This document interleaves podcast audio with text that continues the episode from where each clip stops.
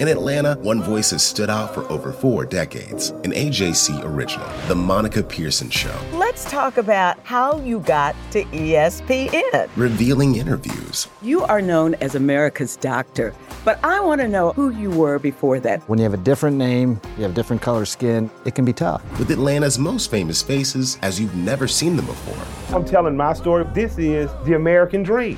The Monica Pearson Show streaming now on AJC.com.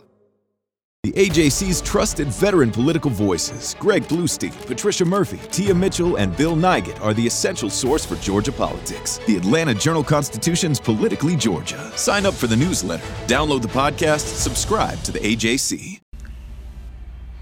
Hey, this is Doug Roberson of the Atlanta Journal Constitution. It's Saturday night. Atlanta United and Philadelphia Union tied 2 2 here at beautiful Talent and Energy Stadium. I'm talking with Jonathan Tannenwald, who's been with the Philadelphia Inquirer for almost 11 years.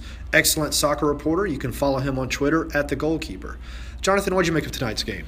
First of all, it's great to be with you. I've known you since you were covering college basketball back in the day, which is what I what I do sometimes in the soccer off season. So I, I was I've covered the union since their inception. I've seen a lot of really disheartening results, and this was for them one of the most gut wrenching. They, Okay. they they were up a man for, or sorry, down a man for you know forty plus minutes. Right. They they did everything right, made all the right substitutions, were defending valiantly, and it all fell apart in second half stoppage time because Andre Blake, you know, punched a clearance into a crowd of people, and Tyrone Mears happened to get the ball and loop it over everybody.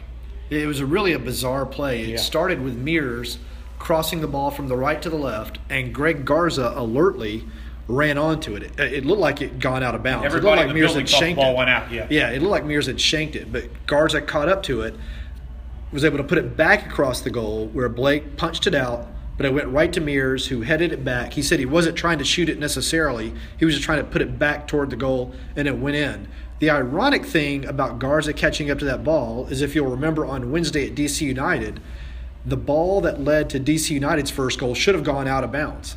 The angle of the shot, the angle of, of Brad Guzan's deflection, the ball should have gone out of bounds, and it stayed in bounds, and that resulted in a goal. So I guess it's a little bit of karma, good karma for Atlanta United this time. I'm shaking my head, which is bad for radio because nobody can see it. I- the union have had so much bad karma forever and a day that a lot of folks up here don't know what good karma looks like, and y'all can probably tell by my accent that I'm not a Philly native. But uh, I, I grew up in D.C., watching D.C. United, in fact, for a long time. Uh, look, I've been impressed from the get go by Atlanta as a team, as an organization. I'm sure a lot of your, your readers and listeners know that. They've read some of my work in the last few days. I wrote a very complimentary column about what they've done for the Saturday paper. And, you know, obviously not everything is clicking right now. Right. And I don't know quite what the missing piece is. Um, I'm inclined to think that Al- Almiron is would be at the center of the conversation for me in some form. The ball's not getting to him maybe as much as it should. Right. Whether that is the fault of the guys behind him, the fault of the guys at the sides of him, I'm not sure. But something isn't quite there. I did not expect Atlanta to get run over in the way they did in the first half hour Right. or so by a Philadelphia Union team that is of grossly inferior talent. And to the point where even Jim Curtin, the Union manager, has acknowledged in recent days that they flat out are not good enough to run with Atlanta and Toronto and teams like that. But they ran with them tonight and they had the three points. And it would have been a monster three points. But at this, you know, now, you know, they're, they're, I think, let's see here, they are five points, they're in eighth, which is to their credit, but with fewer points per game than Orlando and New England. Right. Atlanta and Montreal are tied on 36 points and a point and a half per game, and both have 24 games played, which is three fewer than the Union. I can't see Philly overcoming that in either case. Montreal plays Toronto tomorrow in a huge That's game a monster game. I for Atlanta love United that and rivalry. the Impact. I love that rivalry. I'm glad it's on ESPN. I know that sometimes people are going to say, "Oh, it's two Canadian teams. What do you care?" But they are at each other's throats all the time. It's great drama, and there's a lot of good players on both of those teams. Yeah, it's good soccer. I mean, if you haven't Yes. watched Montreal, I've been high on Montreal and high on Columbus all season. Always couldn't figure out what was going wrong with them, but they're both putting together right now. Columbus won tonight. They beat Dallas. I would not be surprised to see Montreal beat Toronto tomorrow. Montreal, I think, has won four consecutive or four out of five, something Yeah. like that. Uh, but they're really rolling. Where- I will Whereas Atlanta what- United is, is really Yeah. scrapping out results right now. Four out of the past five games, the team has scored late to either get a draw or a tie. I'm with Jonathan. Something's not quite right with Almiron. He's not getting the ball in in positions on the field where he can do something with it, and when he does get it, he's isolated. Um, Villalba is really, really struggling, in my opinion, especially defensively. A mistake he made tonight led to the first goal. He made a mistake against DC United that led to a goal. And there's been mistakes earlier in the season. I asked Martino after the game if there was going to be some accountability for that, and he said he needed to go back and watch the film because he wasn't quite sure what the mistake was. Um, So I'm looking at at uh, at Atlanta's results since I guess since they've come back from the Gold Cup. Mm-hmm. A one tie thing win at Orlando. Mm-hmm. A one-one tie, another one-one tie, a one nothing loss, and a two-two tie. Mm-hmm. So there's one loss in there, right. and all but the one game against Orlando. The one game against Orlando been on the road. Right. sometimes that's what you got to do in this league. Mm-hmm.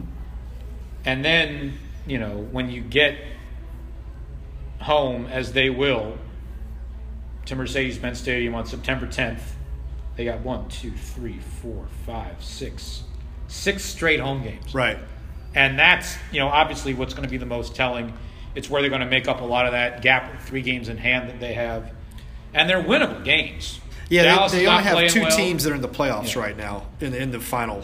Dallas is playing well. New England is what it is. Orlando is, you know, Lost again throw tonight. it, throw it as as you and I would say in basketball season. Throw it up in the air and see what happens. Yeah. LA were- is in bad shape. Vancouver beat Orlando tonight, Yeah. by the way. Montreal, I, I don't think will, will will win in Atlanta, but will play with a lot of effort and energy. They always do. And then Philly goes down there on September 27th, by which time surely they're Yeah. all the way out of the picture. So, you know, there's time. If if if I'm look I'm looking at the standings now, and if you're going to ask me to make a guess as to which team is going to be out of it, I mean, look, Columbus is sitting in third place with 42 points, but 28 games played and the same points per game as Atlanta and Montreal. Right. They've got talent, and I'll admit that almost every year I assume they're going to be the odd team out. Maybe this time they won't be. I, you know, two of Columbus, Atlanta, and Montreal will make it.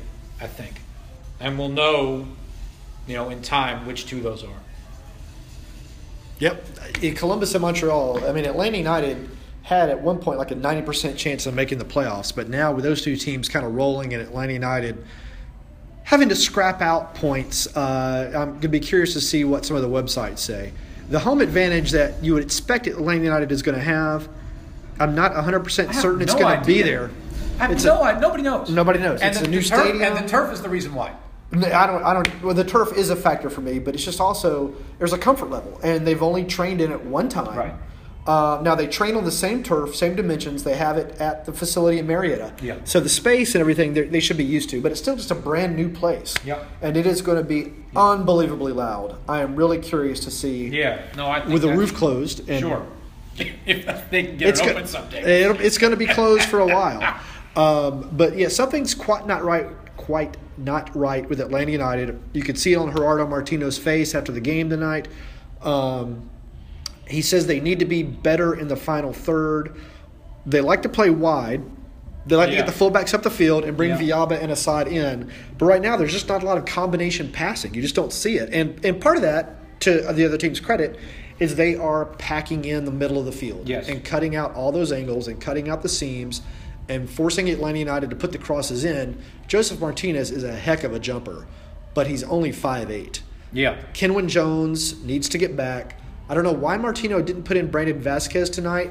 Obviously, the subs worked, but Vazquez seemed like an obvious sub to me because he is a very, very good header of the ball. But anyway, that's how it goes. I, you know, well, the subs worked because Mears scored, but I was surprised yeah, I was stunned. that yeah, Martino didn't try to go for it a little more. yeah, Um, look, it's it's good for him, I think, and you know he's uh, we all know he's managed everywhere he can possibly manage. But it's always good for for a coach to uh, to uh, have you know to, to to have experiences like this where you have to grind it, you have to work on it, and, Right. and suffer a little bit to get to where you ultimately want to be. Apologies for all the background noise. You know, That's okay. Live radio is, is what it is. um, I I I love watching Almiron. I, I alluded to him earlier and sort of what I think is his role is in this. I know he got kind of frustrated at one point tonight. Mm-hmm. yes, he did. I think, and you talked about preferring to play on the flanks. I think I'd like to see Almiron demand the ball a little more.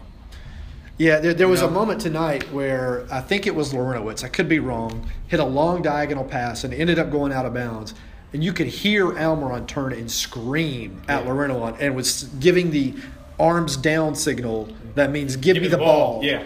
Um, He's such and a I've nice never guy, seen you know? him do that before. Yeah. I've seen him get mad at other players on the other team, but I've never seen him turn and yell at somebody on his own team. He, he's a great guy. I got to talk to him a little bit at the All Star game.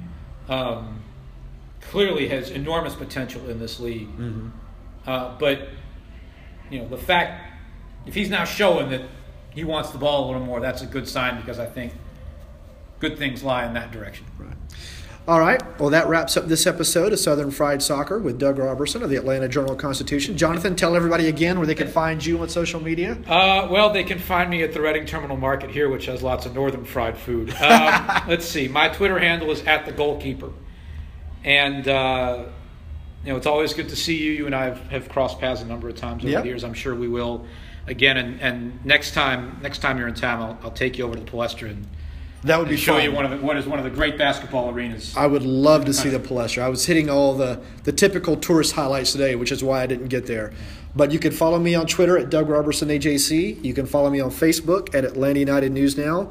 And I beg you to subscribe to Southern Fried Soccer on iTunes and Stitch. Have a good one. Atlanta United ties Philadelphia 2 to 2. Their next game is September 10th against Dallas, and their first at Mercedes Benz Stadium.